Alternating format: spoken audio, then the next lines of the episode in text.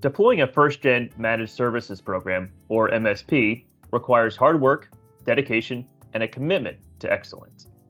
With the right strategy and approach, however, an organization can install a successful MSP program that delivers exceptional value to the company, reduces costs, streamlines processes, and actually gives insight into where spending and resources are going. I'm Joe McIntyre, host of Talking Talent Solutions, a DZConneX podcast. DZConneX is a leading international total talent solution provider owned by Day & Zimmermann. Each episode of this podcast will highlight how a total talent solutions approach can help organizations across industries solve complex talent needs while helping decrease their costs and improve their business operations. On this episode, Jason Guggisberg will join us to identify several steps of deploying a first gen MSP. Jason is a vice president of total talent sales for DZConneX. Jason, welcome to the podcast. Thanks, Joe. Glad to be here. Now, Jason, for our listeners, can you quickly define what MSP is and how it works? Um, an MSP or a managed service program is an outsourced model where an organization partners with a third party provider um, to manage and oversee specific aspects of their contingent labor or talent acquisition process. Uh, typically, the MSP takes responsibility for the tasks such as managing and organizing temporary labor relationships to help supply help with supplier optimization, leverage spend for cost savings, payroll, compliance, and just overall talent management. Now, what are, I guess, the, I mean, you mentioned some of the elements and services uh, that are a part of an MSP, but how does it actually work? What is the relationship between an MSP provider and, I guess, an organization looking to fill its talent holes? Yeah, so an MSP typically provides a range of services, which could include um, staffing supplier management and supplier consolidation, uh, workforce planning and demand management, um, could be sourcing and recruiting, um, coordinating and screening and selection of, of contingent workers, um, onboarding and offboarding processes and procedures, uh, payrolling, centralizing invoicing, um, compliance and risk is often uh, a big thing with with first generation programs. Um, offers reporting and visibility uh, as well as analytics into what they're what they're doing currently. Um, it could also include SOW management and independent contractor management.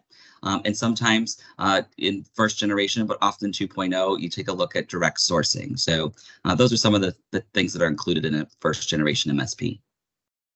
Do you know if an MSP is right for your organization? Is it only for big companies? Is it for every company? Is it only for companies in certain industries? And I guess also, what types of issues within an organization might be resolved with an MSP? MSPs typically are for organizations of all shapes and sizes. And so, um, whether you're a large uh, player of contingent uh, workers or contingent spend, um, or whether you're smaller, you know, maybe you're only spending five or 10 million, um, I think an MSP can provide value uh, to your organization. So, um, uh, types of MSP solutions that might be suitable if you're facing challenges around high recruitment costs or inefficiencies in your current temp labor program.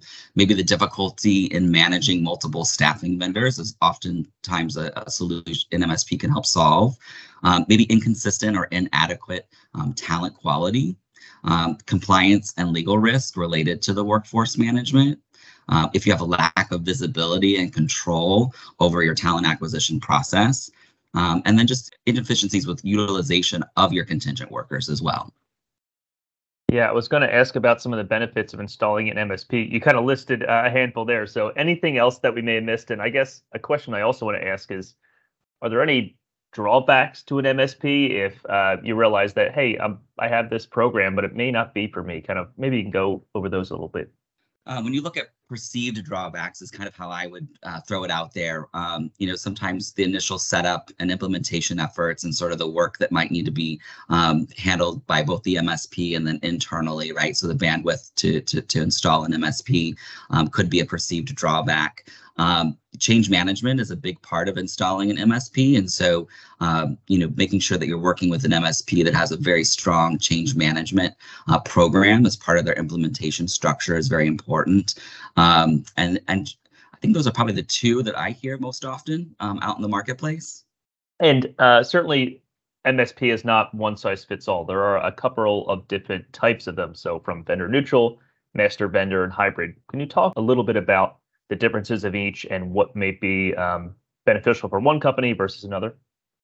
Yeah, absolutely. And I think if as you look at first generation MSPs, oftentimes I would say over 90% of the time we're looking at a vendor neutral MSP. So what that means is that we will take all of your current temporary labor providers and bring them into the MSP uh, together um, to ensure fair um, competition between them. Uh, we consolidate invoicing, providing reporting and analytics, and maintain a sort of an unbiased approach to the vendor management process.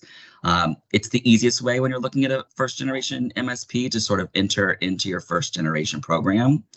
Um, the others, um, we often see hybrids uh, in, in version 2.0 that combines elements of both sort of a vendor neutral model and then the master vendor model, which we'll talk about in a second. Um, it allows uh, organizations to have a primary vendor um, that might supply 70% of the temporary labor while also engaging with other niche suppliers where there might be um, gaps in skill set needs. Um, and then the last, finally, the master vendor is when you have a staffing firm that really does a great job for you and they take on the primary role and responsibility of uh, filling most of your contingent labor needs. Um, they have a preferred relationship with the client and they're responsible for directly sourcing and managing candidates. Um, and other su suppliers in the master vendor might be engaged for specific needs, overflow, geographical reasons, those types of things. And I'm going to take a quick step back a little bit. You mentioned compliance um, and assistance there as one of the benefits of MSPs. Just talk about how that all works and what impact MSPs can have on compliance. Yeah, absolutely. I think MSPs play a crucial role in ensuring compliance uh, with employment laws, regulations, and contractual obligations between vendors. Um, they help manage legal risk by enforcing proper classification of workers, ensuring adherence to labor laws, um, and maintaining accurate record keeping. Um, MSPs also verify the compliance with their suppliers, ensuring they meet all necessary compliance requirements as well. Now, when an organization is thinking, hey, maybe an MSP is for me, what are some questions they first should ask themselves? Uh, are there any that kind of come to mind to kind of help a company decide hey, actually an MSP would benefit us uh, pretty greatly. The choice of the MSP wi- ranges widely based on an organization's specific needs and preferences and sort of their goal for the program. Um, but I think as you look at first generation programs, um, I think you need to make sure that you're working with an MSP that has the experience of implementation of a first generation MSP, because uh, there are some uniqueness and some uh, caveats and things that you need to be aware of as you're installing sort of first generation, especially around change management. I think uh, make sure that you're choosing an MSP that fits the spend threshold in which you're the, that you're spending in contingent labor. Um, example, if you're spending up $20 million in contingent labor today, maybe working with a vendor that's supplying $200 million programs uh, in 32 different countries might not be the best match for you. Um, I think working with an MSP that has high customer retention um, is very important. So make sure that they're taking care of the current current customers. Um, and then lastly, I think think beyond you know first generation and what, what are your goals to you know as you move into a 2.0 uh, program that you're going to want and make sure that you're asking for references from from the msp's customers um, and how they've moved customers from a first generation to maybe a 2.0 or a 3.0 uh, program and they're really forward thinking Let's talk a little specifically about first gen MSPs. It seems to some uh, that it can be a big undertaking. There's a big process involved, some decent investment uh, to introduce an MSP. But is that actually the case? What is the reality when it comes with first gen MSPs? Yeah, I think again, as we talked about, one of the perceived drawbacks, that's exactly you know one of them that we mentioned. Um, the great thing about an MSP is it's, it's typically funded by the suppliers, the staffing suppliers, so at no cost to an organization, um, as well as whatever VMS technology in which uh, the MSP and the organization chooses. It's also supplier funded. Um, you know, as you're working with an MSP, uh, we we all have our own RACIs and our own sort of time project timelines to make sure that we're only engaging um, with let's say finance and accounting when we need answers about invoicing and billing right and so um, it's really not a heavy lift uh, when you look at it because most great msps out there will walk you through step by step each phase of the implementation process. And again, only engage those departments when needed um, for their input um, to install the first generation MSP. What are some of the common pitfalls you've seen? Obviously, DZConneX and you know through Day & Zimmermann and through Yoh has helped countless companies uh, install MSPs. So, what are some of the common pitfalls you've seen when organizations try to install an MSP and it's not really going as well as they'd hoped?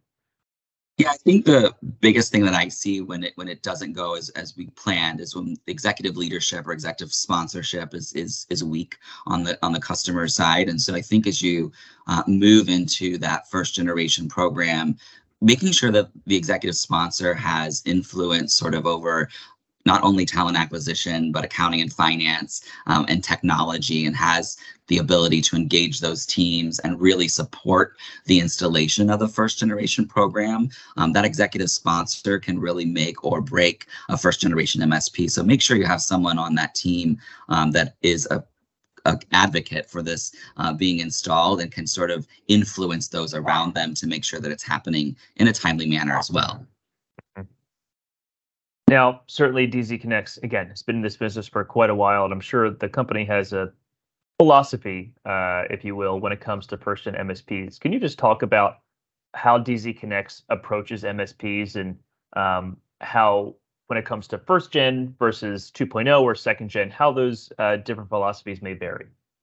Uh, we're very unique in the marketplace where you know 80% of our customers come to us as first generation uh, MSPs. And so um, what I love to speak to customers about is our ability to customize um, each solution for our customers and the ability to uh, make sure that we're building something that fits what they're looking for and the goals that they're looking to achieve rather than taking you know said MSP off proverbial shelf and and, and handing it to them. We're designing and creating uh, that MSP um, for them to support their goals and their objectives of what they're looking to do with an organization. I think as you roll into you know second and third generation, the the methodology is much the same, right? Um, what worked in Gen one that we want to carry over? What are some things that we may want to change in Gen two? Um, oftentimes in between Gen two and Gen three, it might be um, a change in technology, or it might be um, looking at other service offerings like direct sourcing or bringing SOW into the program so that they can visualize and see the spend that's going through the program, um, not just with the contingent labor program, but also through um, the SOW and the IC vetting. Now, certainly uh, MSPs of today aren't the same as they were 20 years ago, 10 years ago, and maybe even three years ago uh, at the onset of COVID. So, can you just talk a little bit about how MSPs in general have evolved over the few the past few years, and um, what's new now that wasn't around a couple of years ago when people maybe considered MSPs but decided at the time it wasn't for them?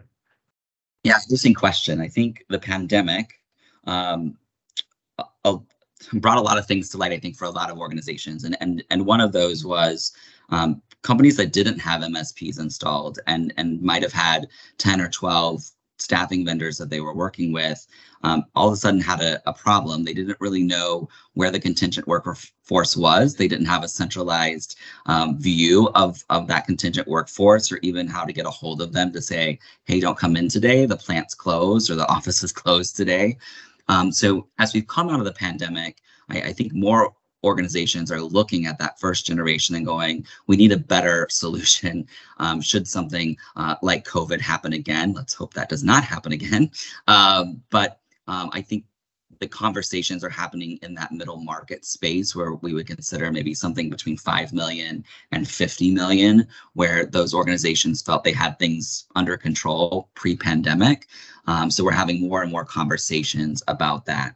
Um, there's always new technology players uh, out there and, and bringing new things to to the table, um, and we're always looking at those things at DZConneX to make sure that we're offering the best technology solution for our customers as well. So um, yeah, I think it's changed a lot, um, and that we're having more conversations around this first generation than we've ever had before. So Jason, if someone wants to learn either more about MSPs or wants to get in touch with you, uh, where should they go to make that happen? Yeah, absolutely. They can check me out on my LinkedIn, uh, which just type in Jason Guggisberg, and that is G U G G I S B E R G. Um, and you'll find me on LinkedIn, connect with me there, um, or can send me an email, jason.guggisberg at dzconnex.com. Love it. Well, Jason, thanks so much uh, for joining us today. A great talk about MSPs. And for our listeners, also stay tuned. Uh, we will be doing a future episode on second generation MSPs, how they work, what goes into them, how they're different from first, um, from first gen, and so forth. So, uh, thanks again, Jason, for joining us uh, on Talking Talent Solutions, the DZConneX podcast. To hear future episodes of this podcast, please subscribe on Apple, Spotify, Google Podcasts, or wherever you listen in. And please make sure to rate, subscribe, and review Talking Talent Solutions, a DZConneX podcast when you can. For Talking Talent Solutions, I'm Joe McIntyre. Thanks for listening.